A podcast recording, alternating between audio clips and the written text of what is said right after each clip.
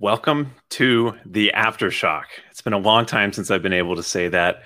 Um, my name is Colin Etnire. I'm no longer just your host, and that's actually the thing that I'm most excited about here today. Is uh, the Aftershock went in hibernation a few years back when I, you know, had to change careers, move coasts uh, to the wrong one.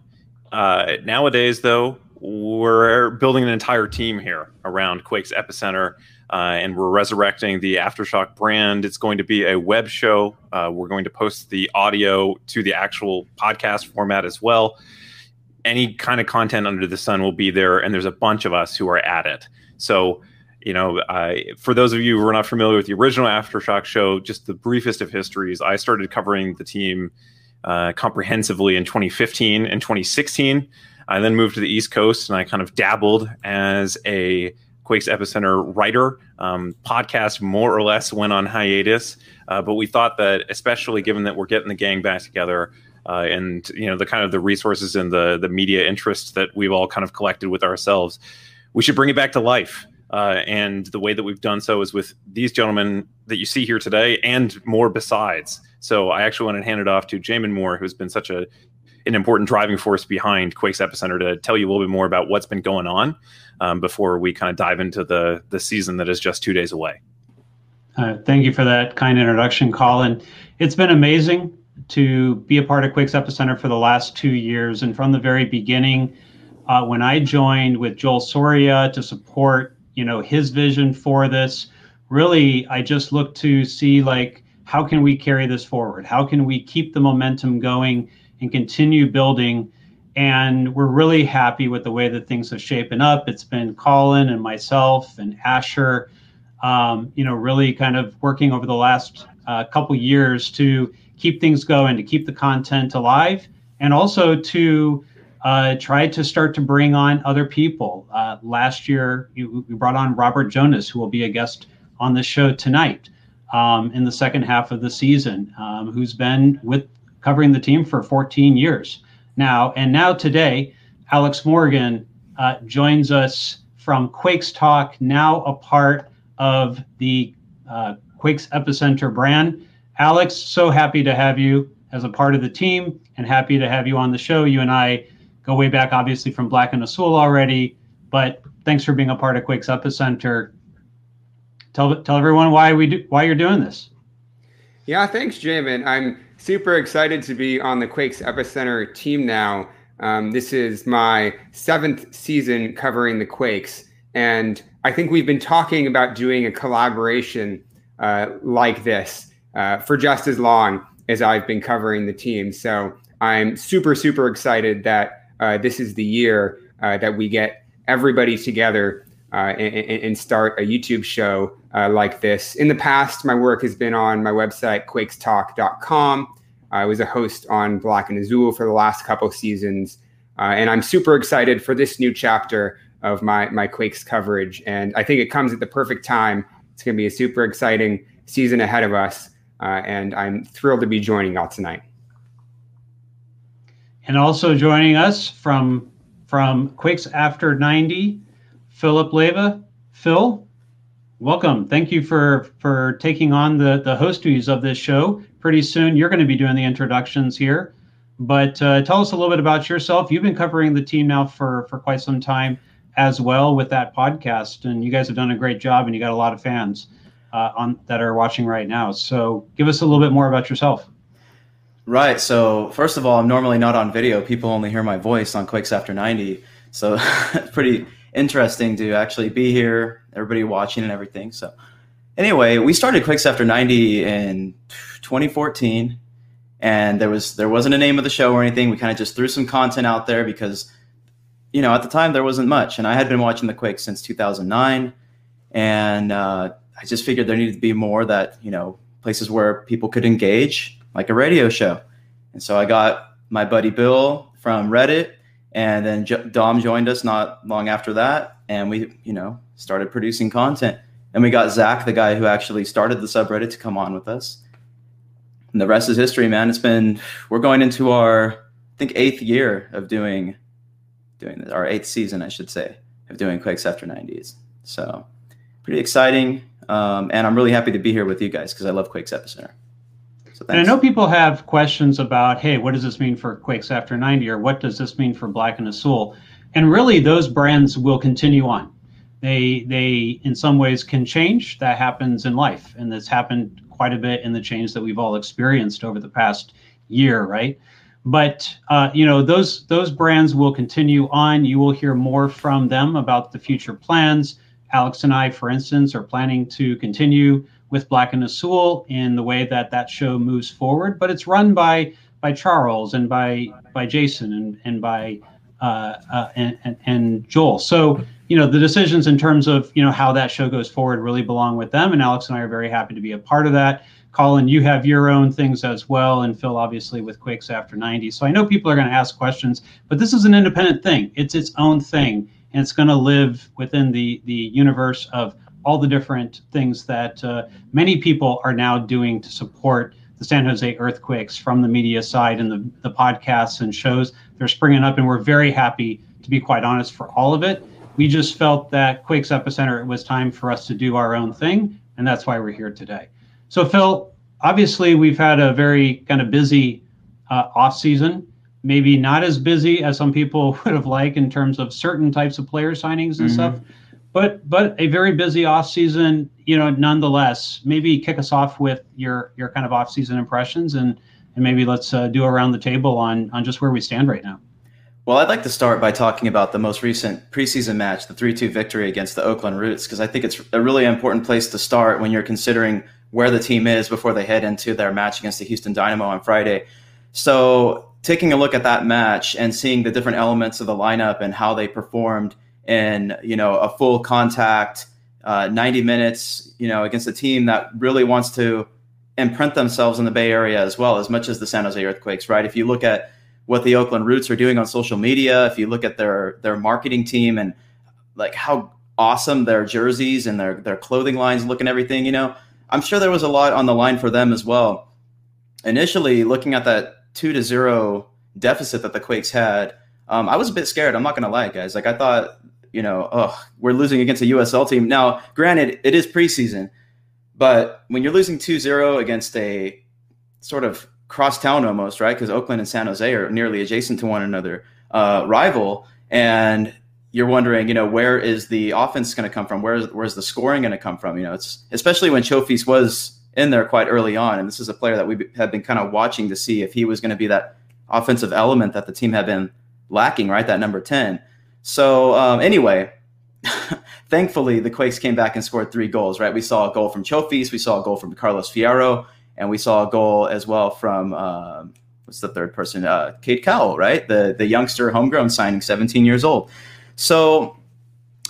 And my thoughts going into the game against the Dynamo is that this is some great momentum to take into the opening of the season. And I really think that, um, you know, good things are going to happen. I, I I'm not gonna lie. Like looking at the team on paper, I don't know if I was too optimistic heading into the season. But looking at how the team is coming together, that they're cohesive, that they're buying into Matias Almeyda's uh, system, you know, I, I, I think we might see some good things going into the opening of the season, especially with these first couple weeks that are really going to matter for uh, for the Quakes and their opportunity to perform beyond the MLS regular season and perhaps into the U.S. Open Cup. I, I think I might have a slightly less optimistic take uh, from that game than than you did, Phil. Um, and let's keep in mind, like this was the first public game that we got to watch the Quakes play in almost five months.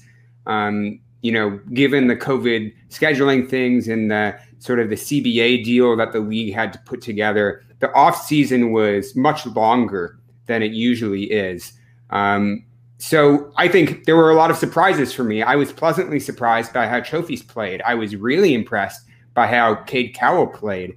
Um, with that said, I, I, still think there are a lot of unknowns uh, heading into the the new season. And if I'm being honest, I was uh, pretty disappointed with all of the the San Jose Earthquakes offseason moves. I think taking them as a whole, I see it as this team having taken two big steps sideways when they had a really big opportunity to take the team to the next level. They offloaded a lot of guys off the books. There was a ton of turnover.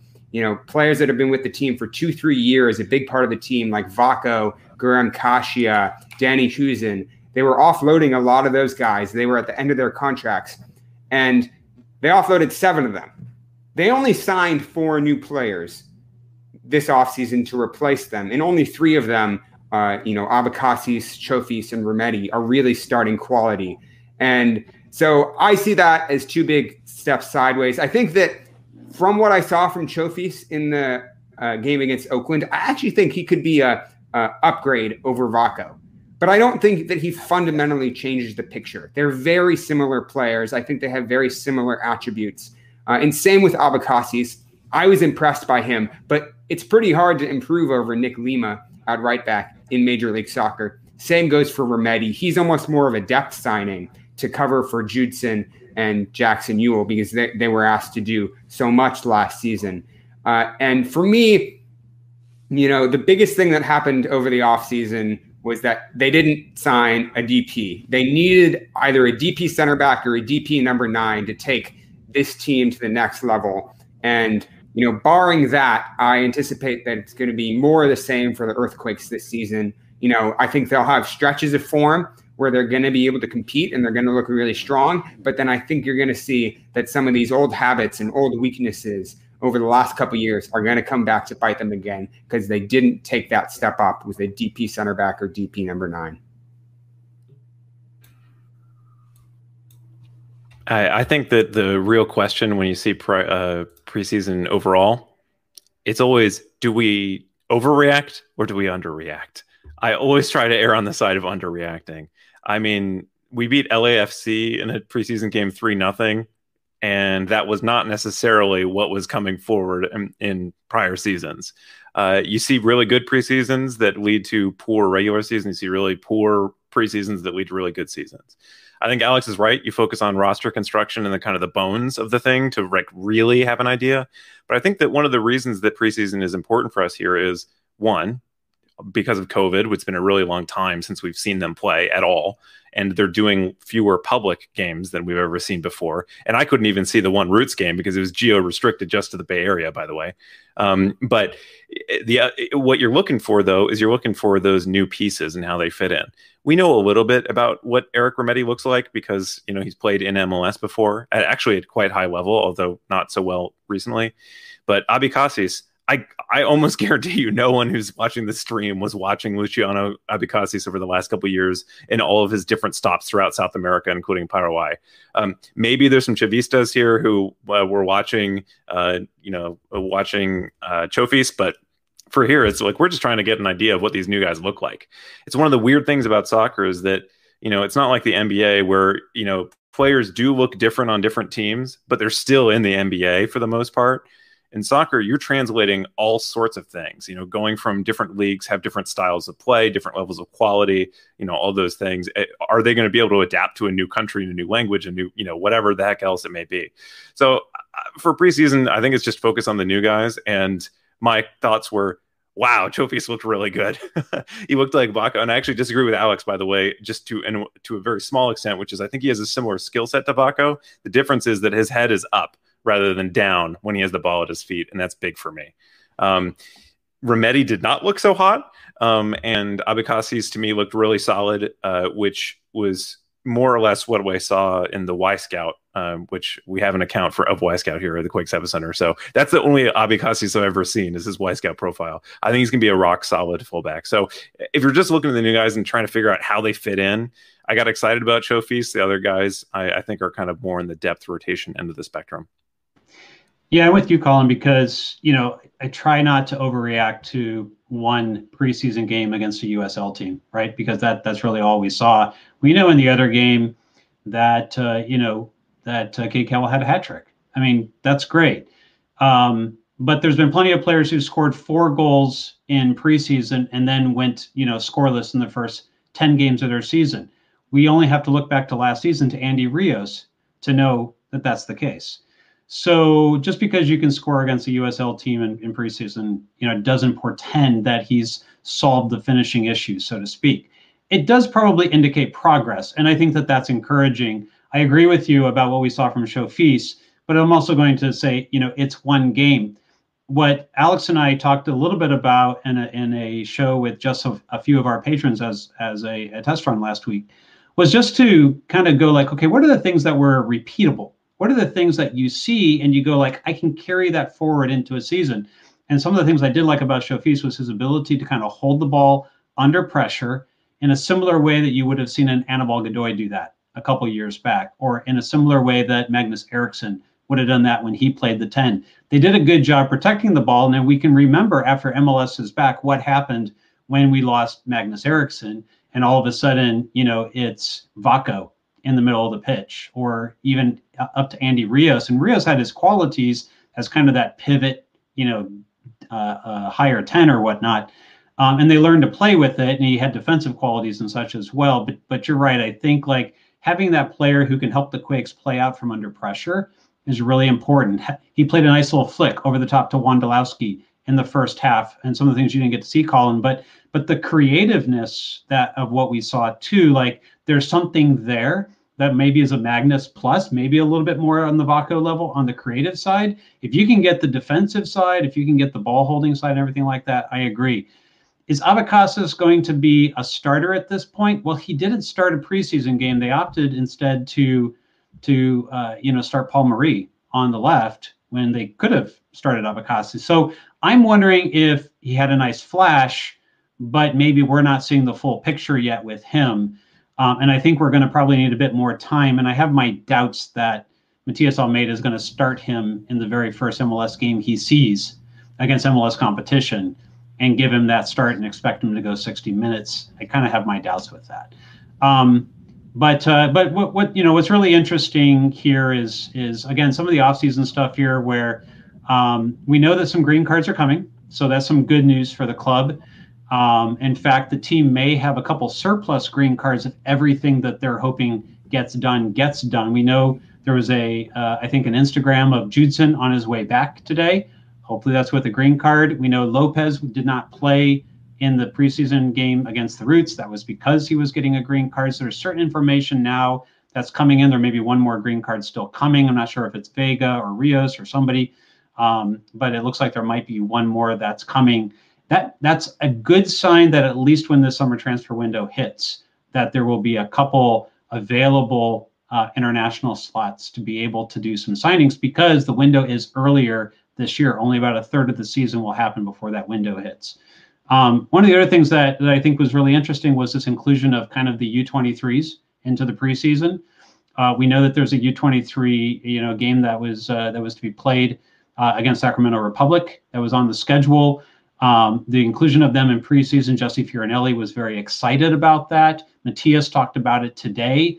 That's a pretty cool thing because even though the U23 league is not going to happen this season, it doesn't look like um, we are expecting that to happen in 2022 and to see preparations already starting. Jesse told us that that team will play up to 12 games, including maybe some international games if if restrictions allow for it. So there is some pretty interesting and exciting things that are going on if you just go beyond the, the signings. Um, and Matias, like I said, talked a little bit about that today, and we'll hear from Matias uh, and uh, and what he said uh, a little bit later in the show.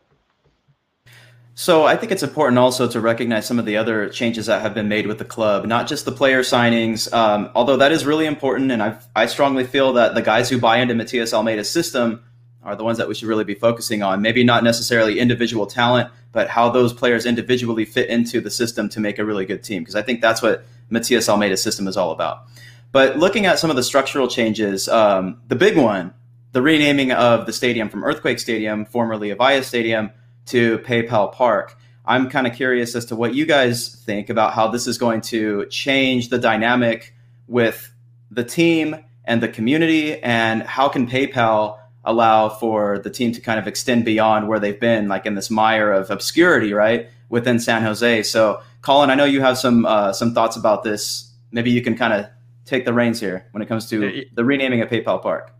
Um, I, I, mean, I'll put my finance hat on for a second too, because I do think it helps a lot. Uh, PayPal, PayPal, of course, by the way, you know, it's it's something that I think for a long time, Quakes fans have wanted a brand that was both a premier brand, something that would be proud to associate with, uh, but then also something you know that was local and somehow connected. So you know, it would be great to have like Apple. Of course, Apple is never going to sponsor a spot soccer team. That's just kind of not really in their DNA. But I think the Quakes did really well to get a to get a brand that was a very recognizable big brand, uh, but also a local brand that, it, it, as far as I can see from their announcement, really is kind of trying to use it as a local promotion effort, uh, which I think is really cool. In terms of the finances of it, it's a long term deal, and I can tell you, financiers love long term locked in revenue. And the interest rates right now are super low in every dimension for everything. I don't know how much the Quakes were really hurting financially through the COVID crisis. I suspect that they were probably fine. Um, but this is the kind of thing that helps kind of glide the path through uh, when you lock in a long-term, you know, revenue like that, uh, and you can refinance some debt that they probably still have some left over the stadium. This is the kind of thing that makes it smoother to get out of there. Now, uh, will that inc- improved financial situation lead to a change in the way that they spend on the infrastructure and the signings? Eh, your guess is as good as mine, and I think we probably come to the same answer. But this is the kind of thing that will make it a lot easier to to be more aggressive if they want to. Yeah, I don't know that necessarily a infusion of money is going to change the culture around how the money is spent, right? We know that's the actual problem here. It's it's kind of just like not solving the problem that's at the roots. But we're talking about ten million dollars, right? Like that's that's quite the infusion. Uh, the amount of money over the, the you know the time of the deal, or I should say, a ten year deal two to four million dollars annually. So it could expand well beyond that, right? So that's that's quite a bit coming in. But again, the culture is going to have to change, and you know, in order to make the necessary changes that we want to see with the squad. So Alex, Jamon, you guys have any other thoughts before we move on to some of the other uh, structural stuff here? I mean, I, I would like to add that we also the, the team also had a deal, a ten year deal with Avaya, and that fell apart because Avaya went bankrupt. So they thought they had that money locked in. Um, I don't think that's going to happen with PayPal, but it's an asterisk that that I might put there. Um, I would say the thing that stands out uh, about this deal for me is uh, I think it's really important for the Quakes front office because there was sort of a vacuum in the the business operations side of the front office um, over the last the couple vacuum, years. By the way, the vacuum had a name, Alex Morgan, and the vacuum was Tom Fox. exactly, exactly. So after you know Dave Kaval, the, the former president, left to go to the Oakland Roots back in like 20, 2016, 2017, I think that was after he had completed the sort of uh, uh, building of the the stadium. That was his job to get that done. He stepped out of that role, and the Quakes hired Tom Fox. Uh, you know, with the goal of turning the Quakes into, you know, sort of a bigger commercial operation. He was coming from Arsenal and, and their sort of advertising commercial team. And he didn't manage to take that experience and turn it into anything good at the Quakes because you know they were without a stadium sponsor for a couple years after Avaya went bankrupt. They were without a shirt sponsor for a long time, which is just absolutely ridiculous, unacceptable for an MLS team. And so quietly at the beginning of last year, I think Tom Fox left that role. It was pretty clear it wasn't working out.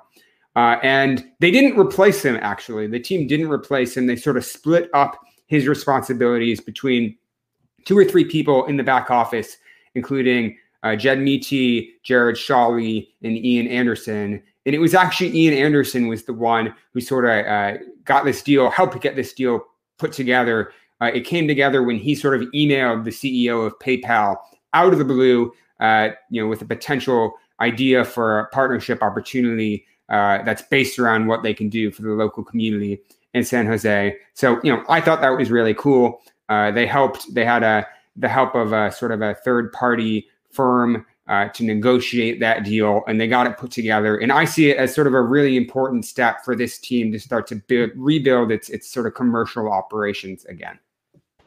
Yeah, of course, there were about 20 articles written on that day, but I was most impressed when I talked with the Earthquakes about the deal about the how community oriented it was. Yes, PayPal is a big company. Yes, their name's going to get splashed on things. This is that's how all this works, right? That's what happens when you get 20 to 40 million or whatever the number is over 10 years.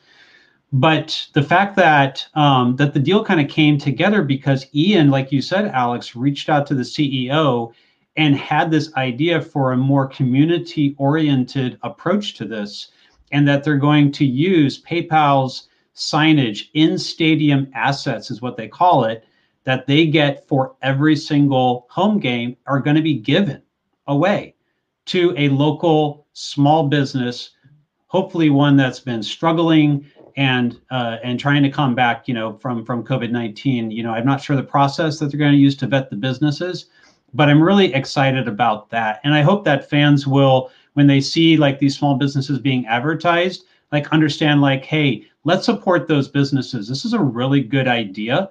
Um, and if there's any way that we can help the community be able to recover from this, the Quakes obviously see a way to do that here. Um, and the other thing that I, I noticed was the mayor himself basically talking about how he was hoping that this would help bring back small businesses in San Jose. That's a lot of pressure, uh, you know, to be able to put onto a deal like this. That's not typically the way that these deals are structured. And so I found that really encouraging. That's what we focused on, you know, in the article. Sure, there's plenty of other things going on, such as the way that you're going to buy things in the park, you know, obviously with either PayPal or Venmo. Um, and so there's some really, of course, cool, you know, technological things and such. I mean, there was the same thing with Avaya back before with the cloud-enabled stadium and being the first one and all that. It's going to have its own element to that here. Maybe some fans may not prefer Venmo or PayPal to other services. Where you know we hope to get better answers, but if nothing else, we'll find out on on day one how all that's going to work. But overall, I mean, a huge net positive. The fact it's a San Jose company. When I used to commute coming off of 87. PayPal's the first company I see. You see them when you arrive at the airport, they're there. You see the stadium when you arrive at the airport, it's there. And the mayor said, We've got these two companies now at the gateway of our city that every the millions of people passing through here they see the stadium when they land at, at when they land at the airport and they see PayPal um, and those are two iconic San Jose brands coming together to be able to do this deal and to su- support small businesses overall, you know, it's it's a win-win as far as stadium deals go.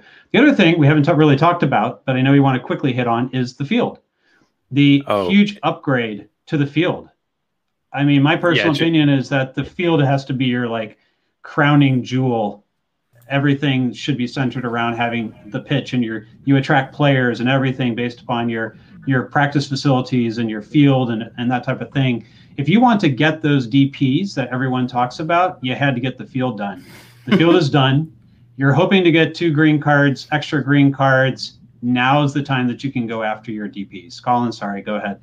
No, I'm the the turf is my my most passionate individual feature of my San Jose Earthquakes coverage. So, um, you know, I'll, I'll go horticulture on everybody. Um, there's actually kind of interesting history there. So what what Jamon's alluding to is uh, there's actually you know J- Dave Kaval told me back in 2015 that they lost uh, signings and uh, because they brought him to the facilities and the you know the signees just thought they weren't good enough. They weren't big league enough. This is back when they were at Buck Shaw. Um, Avaya helped that a lot the facilities around Avaya still have some work to do, and the pitch has some work to do. And let me tell you, in 2015 and 2016, it was a running joke for you know Alex can testify to this as well that at every every opposing manager when they were in the press conference predictably would talk about the quality of the pitch being substandard, which was kind of infuriating because Buck Shaw had such an excellent surface uh, and other teams loved playing there.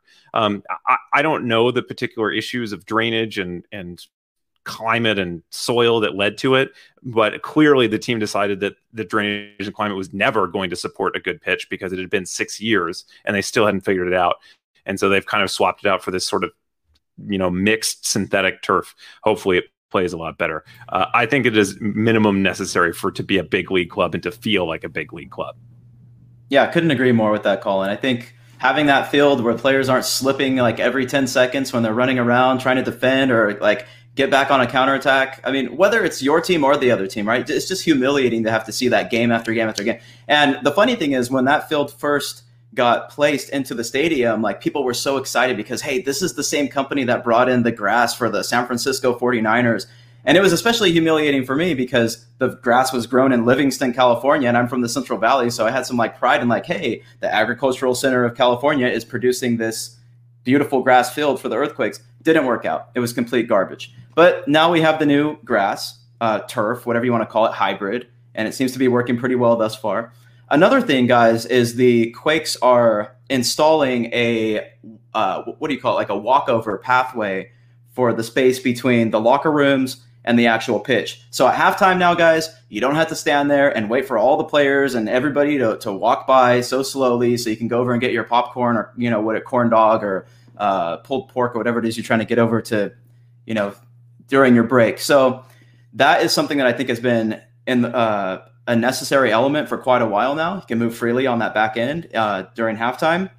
So another structural element that was absolutely necessary.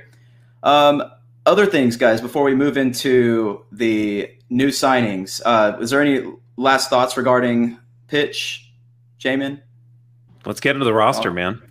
All right. Let's get into the roster, but we also have a special guest waiting in the wings right now. He's able to oh, join us for just a bit. Cool. So why don't we bring him in right now? I'm wondering if all five of us fit. We have never even tried a five-person show before, to be quite honest. Let's see if we can get him in. Robert.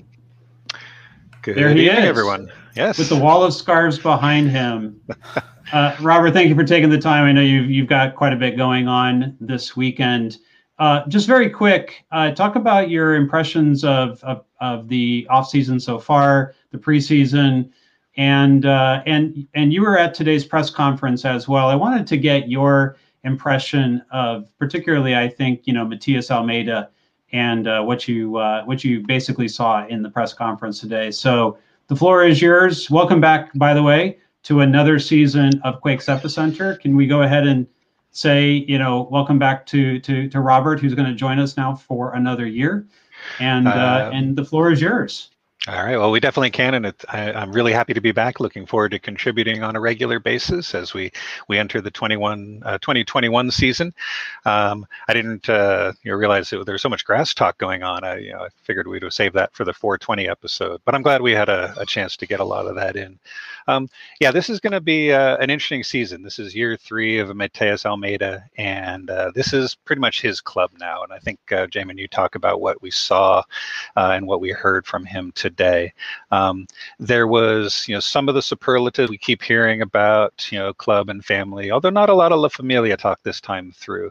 Um, he did emphasize that, you know, the he did have expectations that with a team made up of a lot of guys he knows and guys that he's familiar with with, uh, including the the returning roster players that uh, have grown to know him over these last couple of years. That all of that was, in his words, a, a recipe for for for a good season. Um, it's uh, you know it's always uh, easy to be really encouraged by the words of the coach uh, before game one, and uh, this was this was no different than for the many seasons I've been here to to cover this team.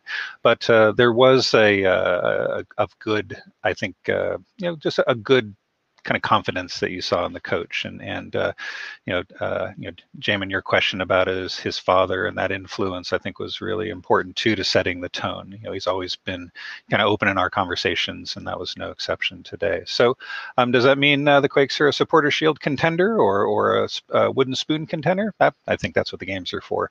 But uh, you can't knock the uh, the attitude that he brought. Uh, that's, I, Go ahead, Jamie. Go ahead, please. Colin. No, no, no, absolutely. Oh. All right. Well, I, I was going to say that it's an interesting question, uh, or it's an interesting point to kind of start with that. Like, it is Almeyda's team at this point. Uh, there is, there are very few players. Uh, there are actually surprisingly few players that were even on the roster before Almeyda. Uh, at this point, there's been enough turnover, and to the extent that there are, there are guys who have bought into him and and fit his system quite well. So Wando is still around, but a lot of the other people have been cast off, including Nick Lima, who was a homegrown, and you know those are the guys you usually want to hang on to. Uh, so I think that this is, you know, it, it, these are his guys and his guys to the extent that now they have seven of them that previously played with him at some other point as well. Like we know this team is his guys. There's no way for him to complain that his guys don't fit. There might be some room for him to complain that he didn't get quite the level of quality that he wanted at certain spots. And, you know, we can talk about that in a second. But I think that this this year will be a full expression of what his team is. And he also, by the way, at the very end of last year, appeared to figure out who the right guys were from his roster. So Vako and Kasia were playing a lot before the fall. They played almost none once the fall started and once the losing streak ended. And so I think that once Almeyda kind of, you know, this is his team, this is going to be an Almeyda experience. And I think that what I'm getting at is he kind of has to own the results now. Um, there and if they're not being ambitious enough, you know, he kind of signed on to this project. Uh, and so unless there was a backroom promise that you know we don't know about, you know, this is kind of in line with the Quakes have always been doing. Uh, and so I think that we get to kind of see the best possible version of what Almeyda can do within those constraints this year. And this will be the judge. This will be the test of his character.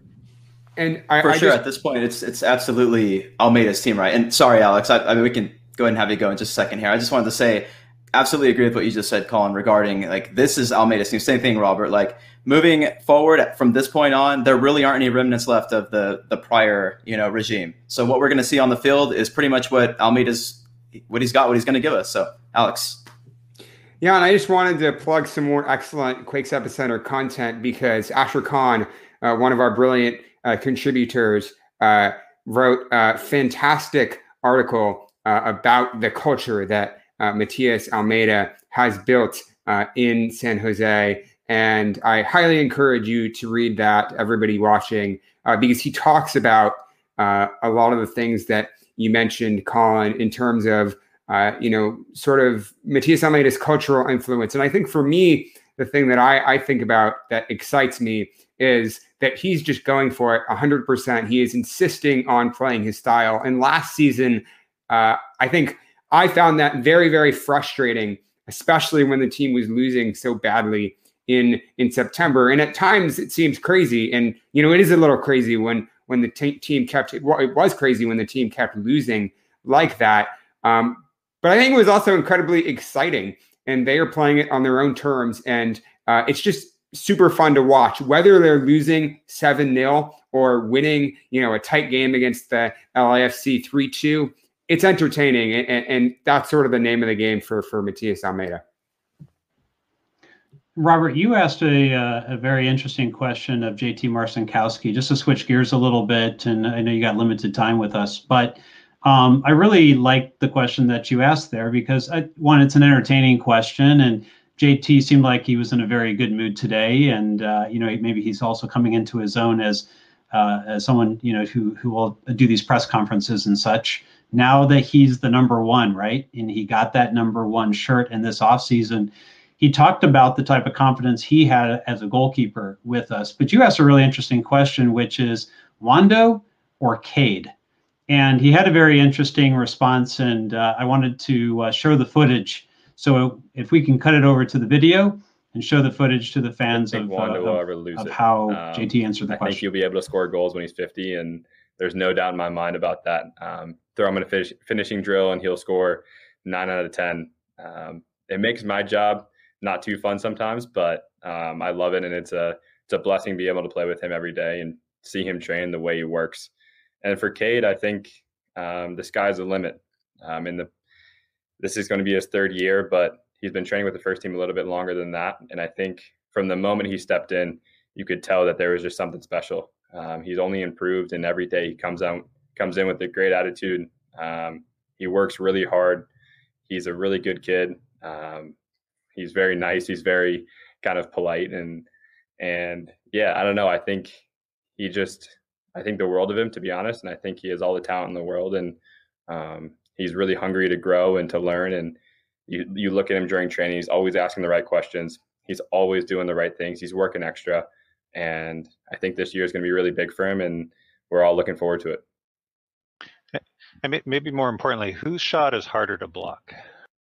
Uh, I'm going to go with Cristian Espinoza. All right, not not a choice, but we'll take it. Option C. All right. Obviously, problems with the, the video codec there, and uh, maybe with five of us in here and trying to do that's not the best idea. But but we got to hear it, and uh, you know, uh, Robert, what did you what did you think of that response? You know, it it, it was uh, really fascinating to hear, and and uh, you know, I, I, think back to conversations with goalkeepers. They're sometimes the best uh, interviews, especially as they kind of develop into uh, their careers. You know, Joe Cannon, Jon Busch, these guys. You know, even Daniel Vega these days, you know, has a lot to say if you ask him the right questions. And why I like talking to goalkeepers about forwards is, yeah, they're getting they're out there getting their gloves smashed on a on a daily basis from these guys, and so they they kind of pick things up. And one thing about that answer that I was uh, you know kind of asking asking it for is, you know, JT is is young in age, but he's been training with this team a long time, so he knows, you know, how these trainings go. He's been, you know, side by side with Jon Busch uh, back in the day, and and even uh, into into the present. And he saw Cade Cowell when he first trained with this team. I remember seeing him out there and thinking, oh, who is that trialist? Thinking he was probably some 20, 21 year old kid instead of the the 15 year old he was at the time. Um, the, the, the, the, message he shares there, which I think is really uh, interesting to me, is very similar to what I've heard players say about Chris Wondolowski when he was first breaking into the league. Now, you know, Cade's got a, quite a few years on him in terms of uh, on the youth side, if you will, but the same mentality, you know, hardworking, paying attention, listening, asking questions, and, and generally soaking in as much as possible. And uh, we saw what uh, Chris Wondolowski was able to uh, develop into. You know, here's Cade with uh, some of the physical tools that uh, Wando and probably many of us wish we had. You know, going out there and and having uh, an opportunity on a big stage to to maybe make his mark. And he probably won't end up being San Jose's goal scoring leader if he does turn into that kind of player, because we're probably going to be talking about him at a, at a, at a much bigger bigger club in the future. But I, I was I was really uh, kind of glad to hear JT see that and notice that. You know, because that is something that I find to be a, uh, a good harbinger for for for a successful future in Cade Cowell. Robert, since you had an opportunity to kind of discuss that with him, what do you foresee as Cade Cowell's uh, trajectory this season? Like, what role do you think he's going to play with the Quakes? Maybe just as a team member, positionally. Like, where where are we going to see from Cade Cowell? In, you know, in your opinion? Um, I don't expect him to be a starter from day one. I don't think most people have him penciled into that eleven. You know, but he's going to be your your your sub from uh, from the very beginning. He's got the uh, the scoring chops. He spent pretty much as much of the offseason as possible working on his finishing. That was something we, you know, saw the the hiccups of a young player in the last uh, the last campaign. Um, all of that really sets him up nicely to to continue to get reps, get those limited minutes, maybe a spot start, and then you know, let's be honest. You know, this has been a, a long project of you know when will Chris Wondolowski become the super sub, and, and maybe he never will. I, I suppose uh, as JT says, he's going to be scoring goals when he's 50. But you know this is uh, I think where Almeyda is going to look at that and, and really kind of you know you know kind of follow through on what he says about the youth players you know sending the message that you do it in training you do it in the in practice you do it in the games you're going to start getting the minutes. So in terms of the upside in terms of the uh, what i expect out of cade is uh, more and more minutes as we go forward and maybe it's his name we're seeing in the starting 11 maybe even as that top forward maybe uh, kind of playing in that kind of rotation through the midfield uh, i wouldn't be surprised at all. And if he gets the opportunities and he uh, doesn't shy for, away from them which seems to be his personality uh, this there's going to be some surprises. Uh, he could definitely be one of those young player of the years in MLS. Um, I mean, he's a brilliant player, and physically is so well advanced beyond his years. That means that it's more. He's going to be more able to play in a in a grown men's league than the average seventeen year old. Lord knows. Uh, the one thing I wanted to kind of put out there is we saw him more from the left uh, last season. I actually think he'll stick there for at least a little while longer, just because it seems to me that he's much more natural facing goal and running at goal and running in behind than he is at playing with his back to goal or that kind of interplay through the center. Um, you know, Andy Rios is not the sexiest player on the team necessarily, but you know he can kind of do that stuff, and I think Almeyda values that and likes it. And the defensive responsibility of left winger is relatively straightforward and intuitive. Uh, so I, I, think we actually might see him stay on the left, and uh, in my mind, ideally replace Carlos Fierro, who I think is a good but not particularly spectacular player. I, I think where he fits into this team is actually still an open question, Colin. Um, last season, he definitely played a lot better at left wing because his strength, as you say, is getting in behind, using his pace, and then putting in crosses. Uh, but I will add that in the Oakland Roots preseason game, he actually did look very comfortable at the number nine position, uh, more so than I've ever seen before. He had a couple nice interchanges with the midfielders, uh, especially with Chofis. He linked with Chofis really well. And uh, I think he had like a one-two with Abecasis, uh, and his movement was really strong. So, you know, if he can do that in MLS, I actually think that, you know, he has a shot at winning that number nine position, uh, especially if Wando isn't able uh, to, to pick up the slack in terms of goal scoring. You know, obviously we expect Wando to be uh, having another five, six, seven, eight, nine, ten goal season. Uh, but I think that Cade could play in that number nine uh, role as well, based on what we saw in that Oakland Roots game. By the way, there's been a lot of great comments, and I want to just tell everyone first off, thank you for joining us tonight. This, you know, we've got a fantastic numbers for a very first uh, show here. So again, thank you, thank you to everyone for spending your evening with us. The last comment there from Andy Thomas, I, I think, is a good one, and and probably plays to this question a little bit, which is with another season with a compressed schedule, do you think Almeyda will actually rotate the squad or go with the same starting eleven more or less? Just was wondering regarding what uh, role Cade might have. And and Robert, I, you know, this is uh, this is your time here, and I want to be cognizant of that and, and let you uh, take off here. But before you do, do you think we will see an Almeyda that's going to be a little bit more agile with the rotation, a little bit more open to rotating players? Because it feels like, and I think one of the frustrations of the media, uh, you know, with him and the conversations with him has been the lack of rotation. Uh, or when the Quakes see some level of success, right? we're just going to stick with these players until the well runs dry, and then we'll figure it out for the next cycle of players. But we're going to face another compressed schedule here. How do you how do you see this playing out this season, particularly when you got to start the season strong if you want to be in the Open Cup, which I know a couple fans have also uh, mentioned tonight. Yeah, and and that Open Cup qualification is something I'm keeping an eye on as well. You know, there's almost no easier trophy to win in MLS right now, and potentially punch a ticket to uh, Champions League if that still is there. And the the Quake should really look at these three games in that way.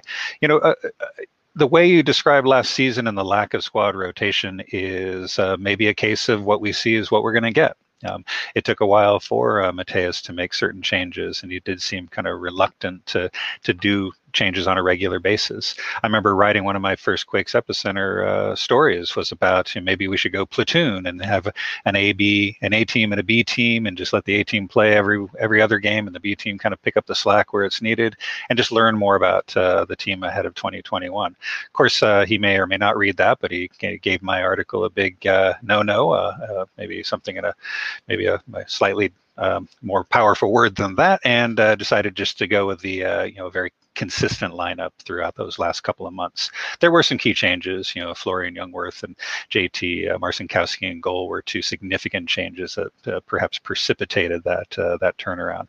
But why uh, why would he change now? I mean, the, you know, he's gonna he's got his guys that he wants to play, and I think until they're taken off the field for him, he's not going to make those uh, those kind of dramatic rotation, not dramatic rotations, but those maybe pragmatic rotations that that a lot of us uh, would consider the right move. And I do think it's important to keep in mind that there will be a lot of like midweek games. We're going to have, uh, you know, certain times of the season where it's going to be a very compressed schedule and it's going to be necessary to rotate those players.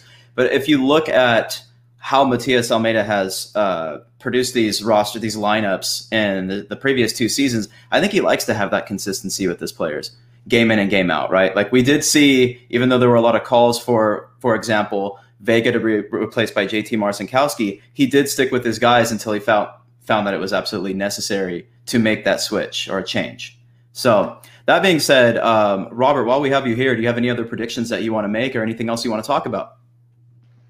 You know, it's uh, it's uh, I guess uh, and Colin, you can probably attest to this as well. You know, every season begins with with levels of excitement, levels of enthusiasm, levels of optimism, and um, you know the Quakes have uh, rarely disappointed in, in, in drawing out the emotions of fans from season to season.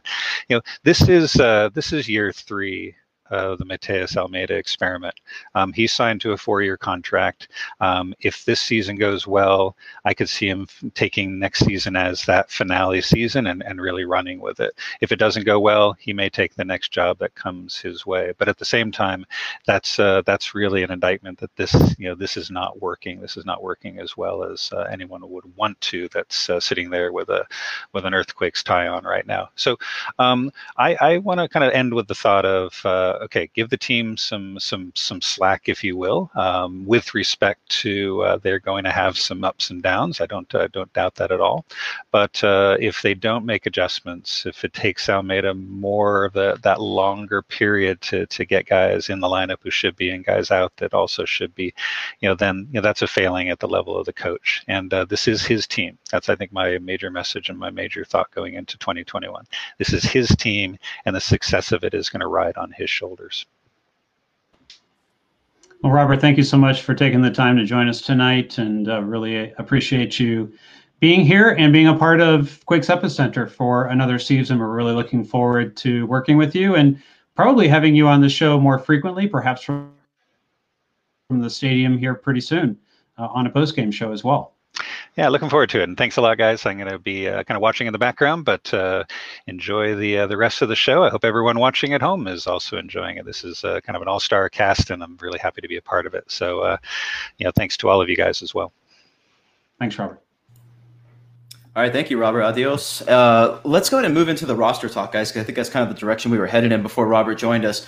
Um, just, I think the best way to do this would be to go from each section of the field moving upwards. So, starting off talking about the goalkeeper position and the defensive position. And let's Colin. It sounds like you want to jump in here unless there's something else you want to talk I'm just about. Gonna do some, to I'm just going to, I totally agree. I just want to do a little table setting before we get there, just in terms of what is still available for their, mm-hmm. uh, for Jesse to do, because I, a lot of the comments have referenced this kind of like, are, are we going to go sign a DP? Are, are there more moves to be made? Uh, and with each of those sections, we can evaluate the guys who are on the roster, but we also got to evaluate the guys who could hypothetically be on the roster or where the gaps are the the unfortunate problem of this table setting element though is there aren't that many slots left. There's two senior slots left. For the non-senior positions, technically they're full already, and that's even before any draftees get signed. And we uh, actually, Jamon, I'm, I'm going to we should toss this to you once you get to the forwards about that. But there's more flexibility on that end of the spectrum. It's much easier to remove guys from those slots. The senior slots are pretty hard and fast, and as of Friday, they kind of get set in stone at least a little bit uh, because that's a roster compliance date. There's only two senior spots left. That's the bad news. Well, and the, the secondary bad news is the international slots were at minus one available. The good news is we have one, two, potentially three green cards coming along uh, from Judson, Vega, and possibly Lopez as well. So that might relieve the pressure on the international spots. The other piece of good news is there's a lot of cash available under the cap. Um, that allows the Quakes to be more flexible about what they're using for those last two spots.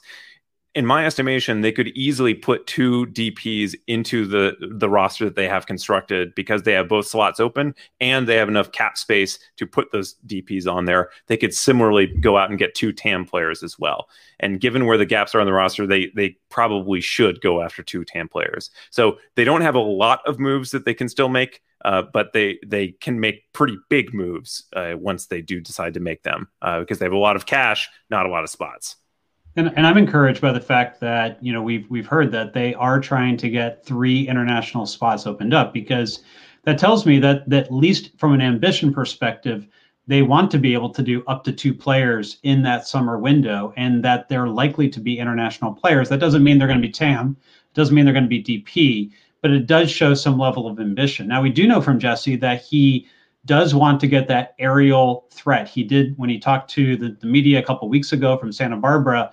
He wants to take care of that defensive set piece issue, which we've talked about over and over and over again in articles on on other you know webcasts that we've done, et cetera.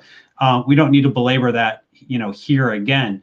So I do think it's going to probably be one defensive player, and then I think he's going to probably let the beginning of the season start to play out. I think he wants to see how this attacking core comes together. I think he's generally curious in how well Cade Cowell does. Does he fit in at that left wing position? Does he potentially challenge Wondo for a starting striker spot? If his defense is getting better, if his ability to protect the ball is getting better, and if he can legitimately finish against MLS competition, you know, that's a legit question at this point. He could play the nine, whereas Colin, I think you and I would agree, he wasn't ready for that type of responsibility last season. But another season bigger, another season stronger, another season more experienced. Um, you know, he's had an impressive preseason. It is preseason, it is USL competition, but everyone around this team is still talking about Cade Cowell. I, I think that the best contribution I can make to this conversation is to send everybody in the direction of Colin's uh, incredible salary spreadsheet. Uh, if you look up Colin Etnire Quake salary spreadsheet on Google, uh, that's how you'll find it. I can add the link to the description uh, once the show is over as well. That details all of the Quake salary information that you could uh, possibly want uh, I guess the other thing I would say is we had the chance to speak to Jesse Fioranelli twice over the offseason. And uh, he talked about their their you know quest, their their progress in signing a DP player. They tried to get it done over the winter transfer window. Uh, he alluded to the fact that uh, Miguel Layun was one of the players that they were trying to sign. That did not work out uh, for a variety of reasons, uh, and that you know he all but confirmed the fact that they are looking at a DP center back this summer, somebody who can help, uh, as both both of you guys said, uh, you know, with those set pieces at the back that have been sort of a weakness of the teams for a couple years now. So that's the that's the big move for this team is signing a DP center back. And the one thing that that Jesse added that I think uh, gives me a little hope is that, uh, and, and Jamon actually also mentioned this at the uh, a little while ago, is that the summer transfer window, because of the delayed schedule, opens only a third of the way into the season. So if they can sign a player right at the beginning of that window, and at that point they should have all of the green cards necessary, uh, all of the international roster spots uh, they need. So if they can make it right at the beginning of that window, they'll have that center back for the majority of the season. Uh, and I think that'll be a, a really, really important sort of uh, kickstart for the team. Uh, and, you know, could potentially, I could see this team uh, with the DP center back uh, be propelled into the, you know, top half of the Western Conference and, and maybe even beyond. Definitely agree with Alex here on the necessary um, or the the missing piece here, which is the center back position, right? That's something that really needs to be filled, not just in terms of experience, because I know that there is a lot of that, but physicality looking at the the set pieces, how the teams are or how the team is going to function um, when they're actually taking those set pieces. But also, you know, it's just really important to ha- to you know show that the team is willing to address those those kind of weaknesses, right, and not just kind of carry through the season, uh, keeping what's what's already there, if that makes sense. So I think that's something that definitely needs to be addressed is the center back position. And um, I don't know, Colin. I think you wanted to add on a little bit here as well before we move on to the next part of the midfield or the the field. I'm just bigging you up here. I completely agree. I'm just nodding as strongly as I can. Uh, the good news is they, you know, it, if the green cards come through, they'll have the resources to do it. And I, I and we know from Jesse that they are looking. Um, and the only other thing I would add is that technically we are actually still in an open roster window right now, uh, and they could transfer a player in up until June 1st and then it's only closed for a month and then it opens back up again. Uh, it's now not a lot of leagues in the world want to lose a guy at this point in their season, so we're probably going to have to wait for that to resolve itself.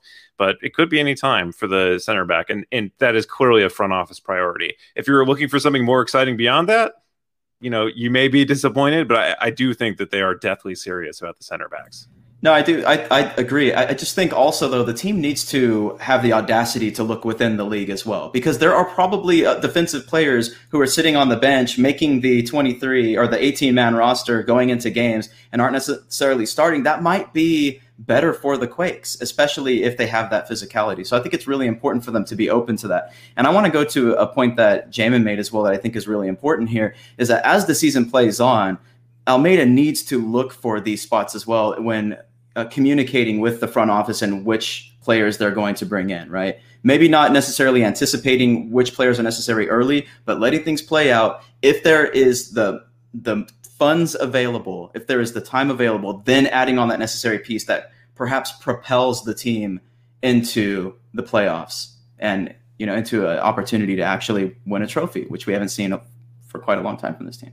I I actually uh, I'll add a little bit here, which is to say that um, you know, I think all of us had sort of assumed that the transfer strategy uh, was being in large part directed by Matias and the fact that they only signed players who he had coached before. That was one of his wishes. That may not actually be the case. Uh, today at his press conference, it felt like he was complaining about that a little. Um, he said that, uh, I want to get the quote right here. Uh, it was that because uh, they don't have a ton of resources to spend on high profile players, that is the reason that they are signing only players that he has uh, that he has you know coached before. So it felt like he also you know shared the frustration there and felt you know that constraint there too. Uh, and you know the subtext is that if he had more resources, he'd be more willing to go uh, and sign higher profile players from South America or Europe or or whatnot. Uh, and it is possible that he has chased those targets and had those targets rejected for one reason or another by you know Fisher or Jesse uh, or you know the people who are making the ultimate decisions there. Yeah, the other thing that that we uh, found out is that uh, he didn't actually know about Eric Remedi. The team was in the process of signing Remedi. They made that decision, and that was not a Matias decision because of the situation with his father and his mother.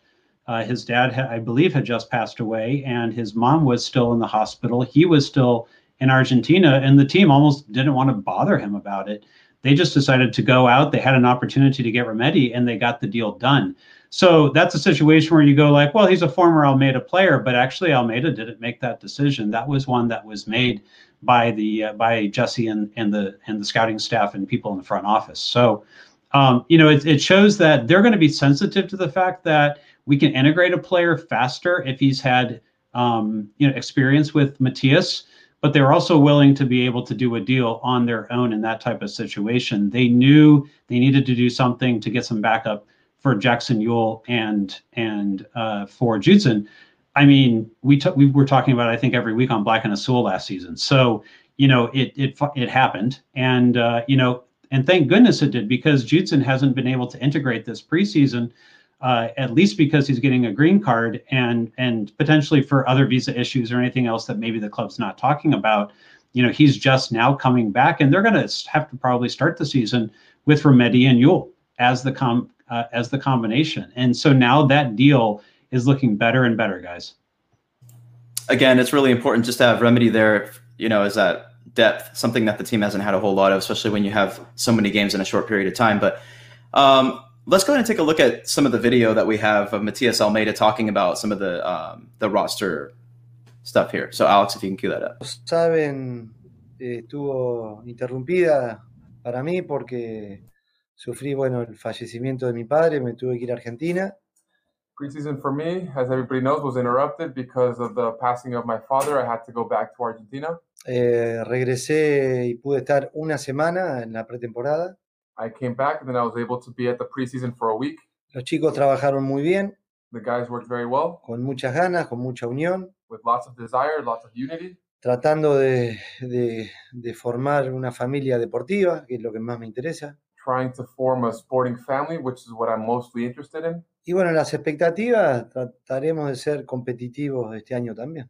And um, with the expectations, we're going to try to be competitive this year again.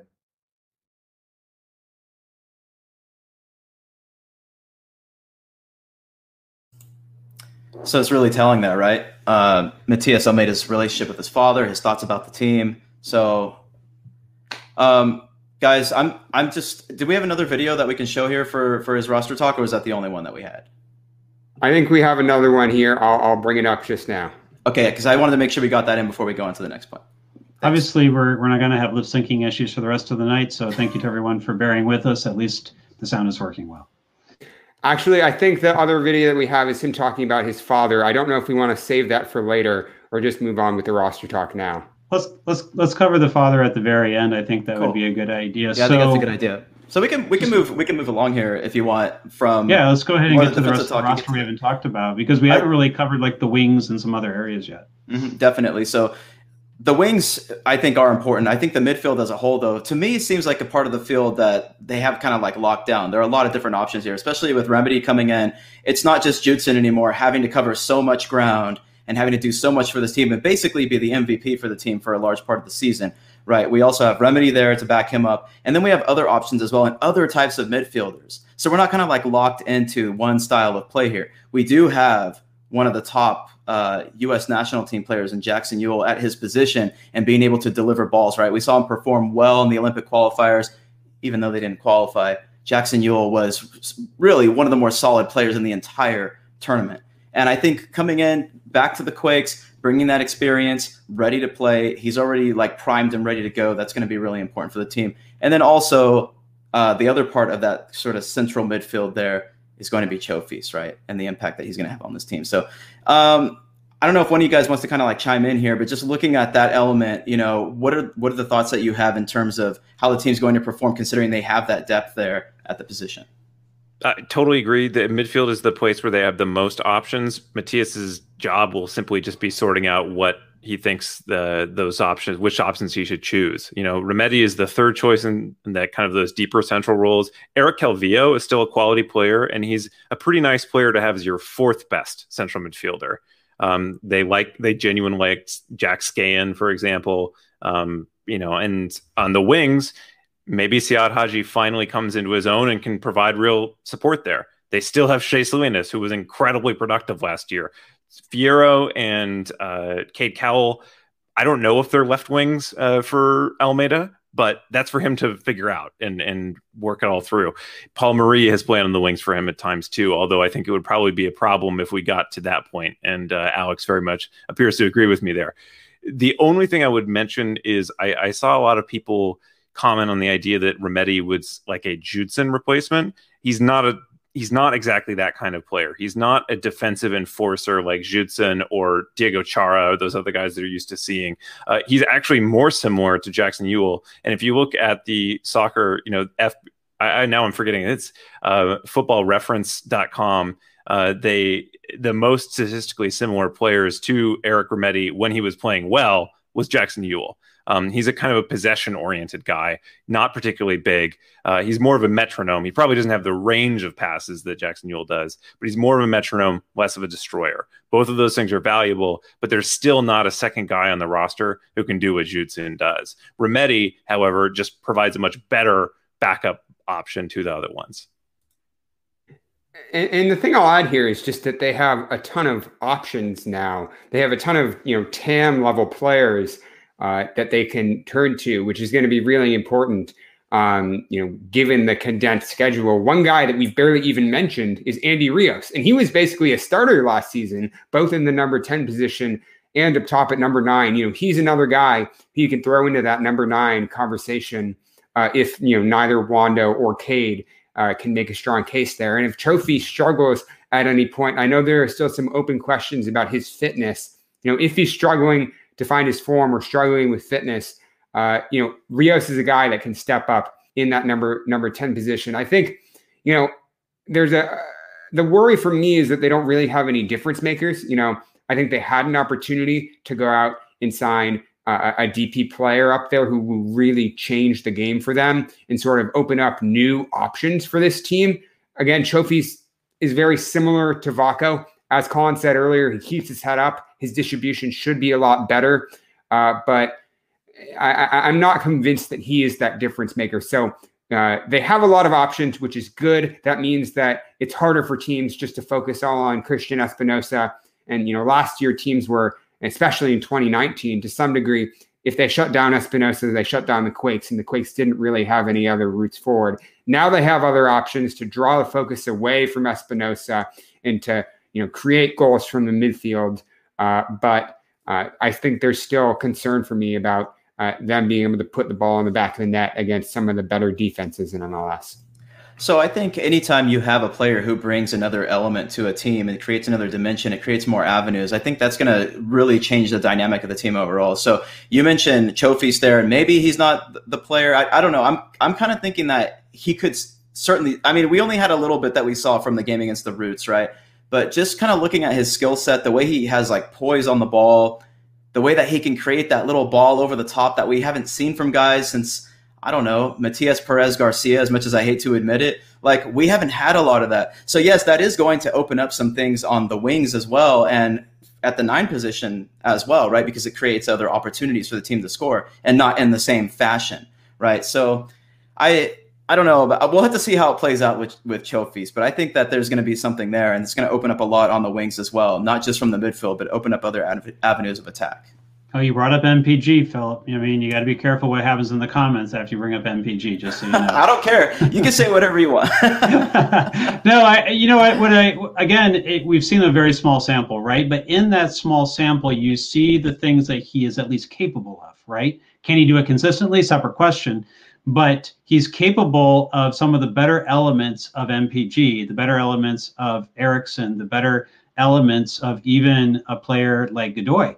And so, you know, when you get a player who can kind of like combine some of these good elements that other players have, at least on a potential side, you know, you might have something.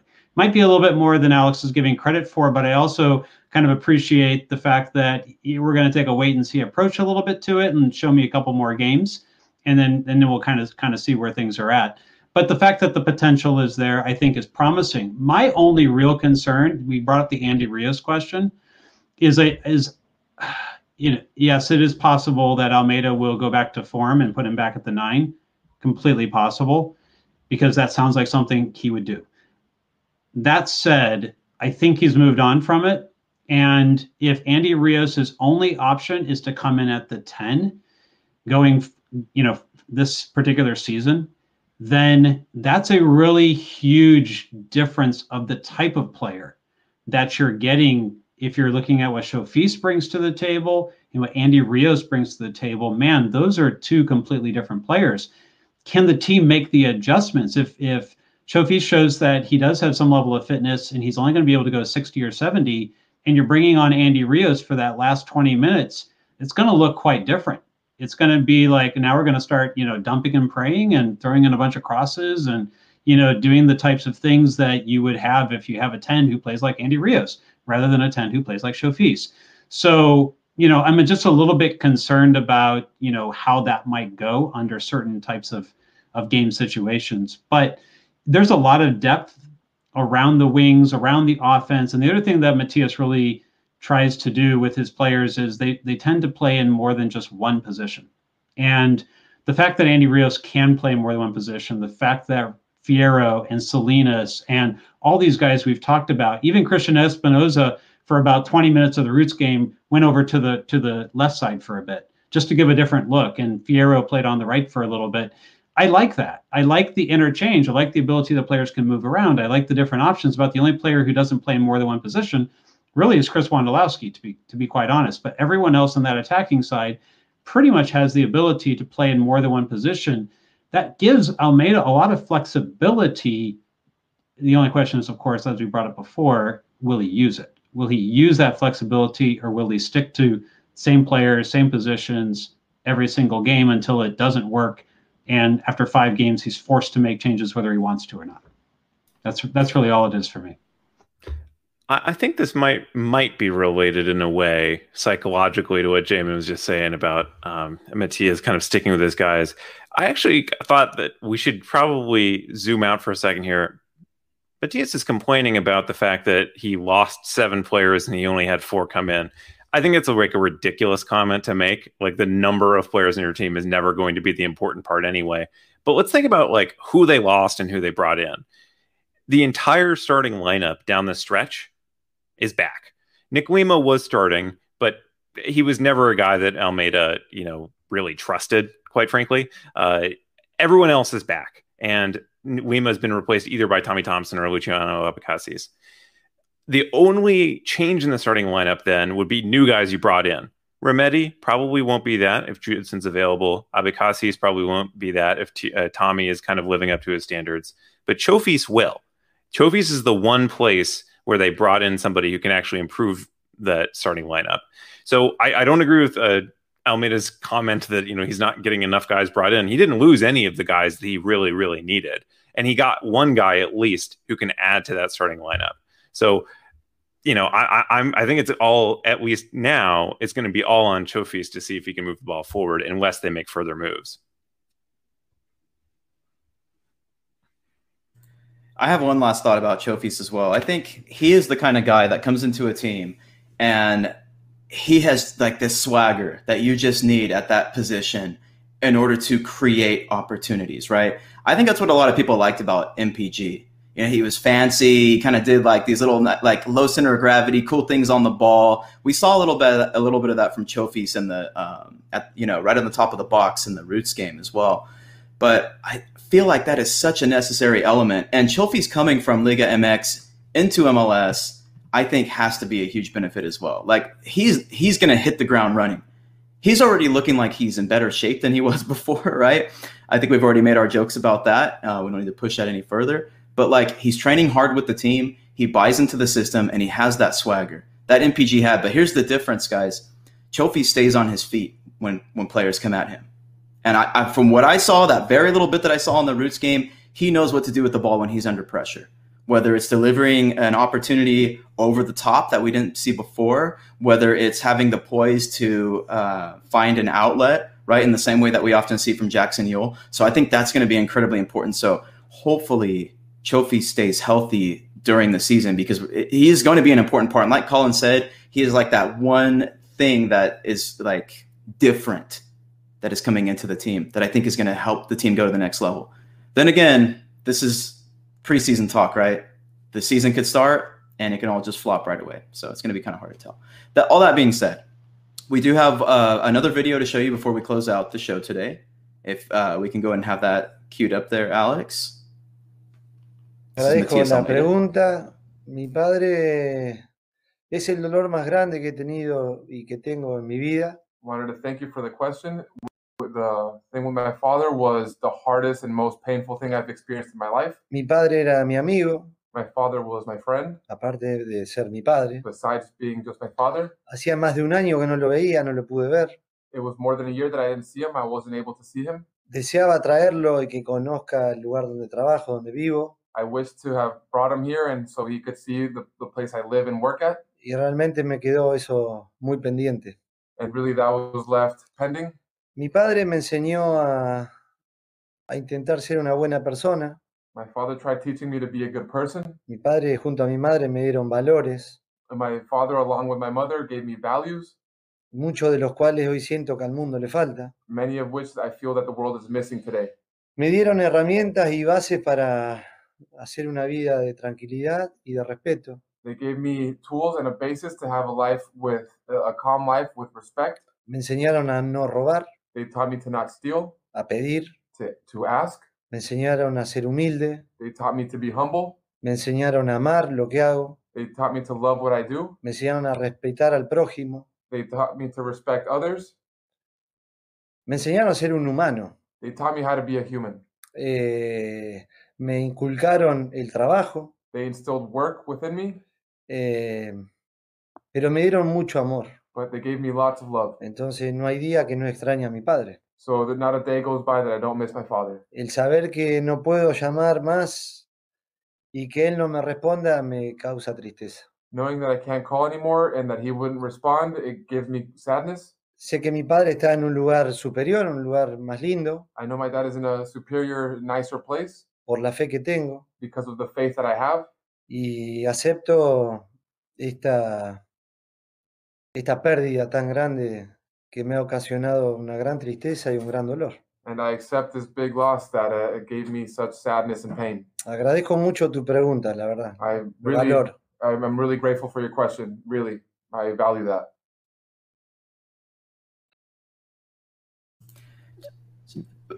Bringing us back to the human side of not just the sport, but the community, the team, and everything, right? I, sorry, even just seeing that that little bit of interview, it's pretty rough, man. You can feel what Matias felt in a very small way, and can only imagine how much of a loss it was for him to lose his dad that you know that way.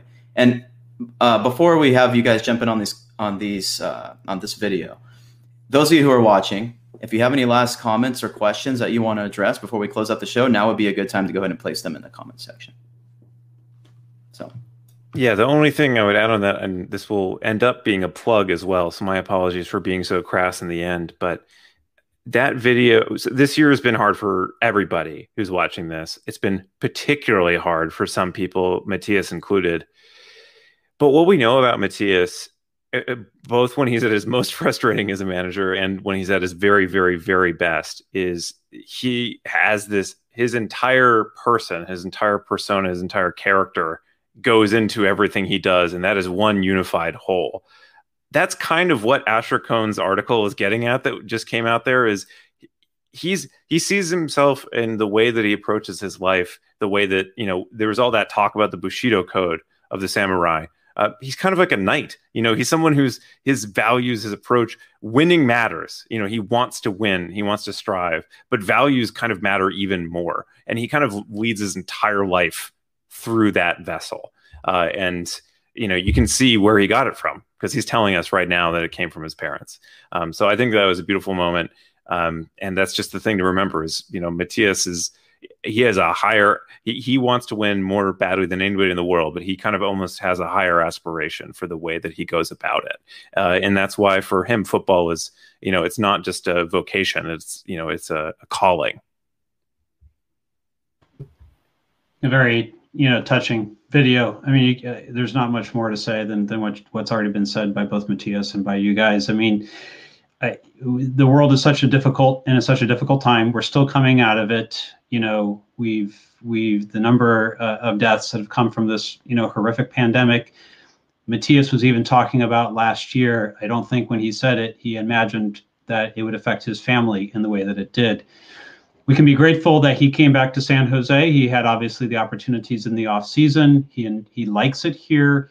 Uh, you know, he said through through a number of outlets he likes the quiet life but he didn't really get the chance to spend time with his father. He wanted to bring him to San Jose uh, to see what he's doing here and, and, never had the opportunity to do that. But I hope his father is looking down and getting to see it now. And uh, and uh, as much as I've kind of even battled with Matias in press conferences a bit, uh, you know, uh, that was a really you know special time, and I appreciate the humanness and his ability to to share that uh, with us today.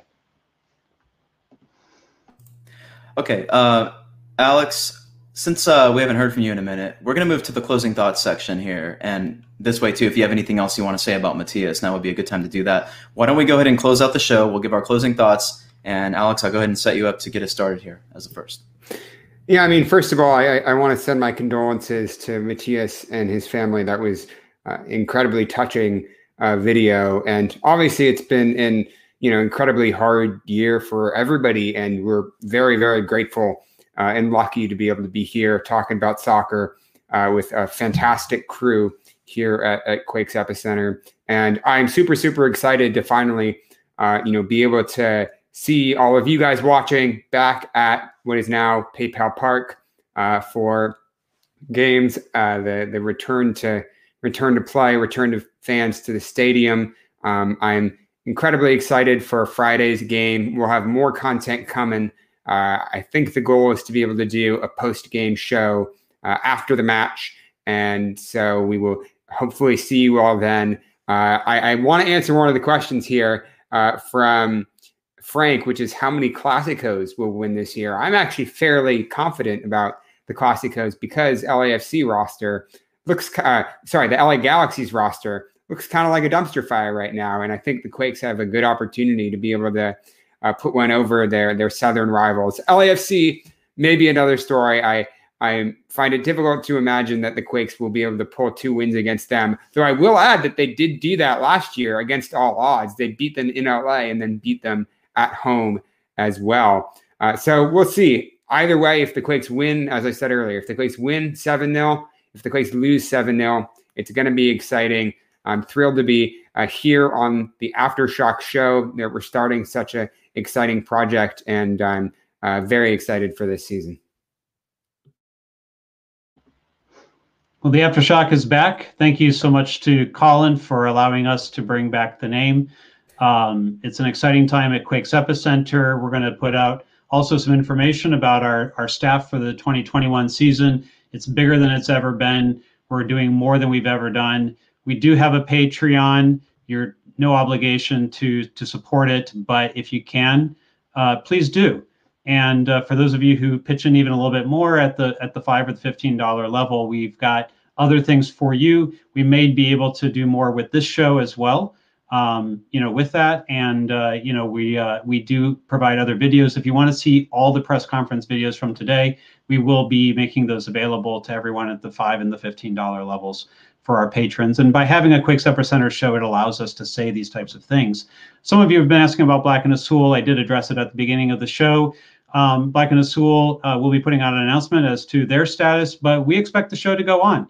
Um, Alex and I have been privileged to be a part of that show for two years. We hope that in uh, whatever form it continues on, that uh, we will still be a part of that show. And um, but that show is something that's been started by by Joel and by Charles and by Jason Scholl and Aaron Scholl, and they uh, they have the opportunity to to kind of decide the format of that show going forward, and they're still working that out. And so again, for everyone who's been a part of Black and Azul and joining this today, you know, these are two things. Now you have two good things rather than just one. And I and, and I don't want to forget the fact that we have Phil Leyva here from Quakes After 90, another great podcast. We've got Tectonic Takes uh, people uh, also who have been on the show tonight in the comments and, and providing some some stuff there. There's a lot of great things. It's a great time to be a Quakes fan. We hope you'll take advantage of the many opportunities and the media that's afforded to you um, and uh, really try to support you know everyone to the best best that you can because that's why we're here is to serve you guys. So thank you again for being here tonight. Uh, most of you stuck with us to the very end and uh, an hour and a half into the show, longer than we planned to go. Uh, all I can say is thank you for that. Phil, you want to close us out? Yeah, I, just want to say it's really great to join this team here. It's a great, it's great to be a part of the Quakes Epicenter family. I've been kind of kicking it around for a little bit. I've always, you know, thought about maybe uh, writing for, podcasting with this crew. You know, I know Colin and Ane uh, pretty well at this point, and it's really great to work with you, Alex and Jamon. And hopefully, we, you know, moving forward, we can build a better relationship, have a nice, smooth flow to the show. Uh, we can move from section to section, and it'll just be like real tight and professional sounding. So, uh, I did want to quickly mention the website where you can find all the information once again. That's quakesepicenter.com. That's where you can find the information about the Patreon, the different levels, the two, the five, and the $15 levels if you would like to contribute. Um, and you can also find Colin's spreadsheet on there, the famous spreadsheet. I know, Alex, you brought that up earlier and you said you're going to put a link up, but I'll make it even easier for you. Just go to quakesepicenter.com and you'll find it right there. And there's a lot of cool uh, opinion pieces, like all kinds of great content for you to read. Plus, we have our Twitter feed on the website as well. Or you could just go directly to Twitter and follow us at Quakes Epicenter. And that's it. Thank you for listening to the show. Go Quakes. Never say die. Thank you.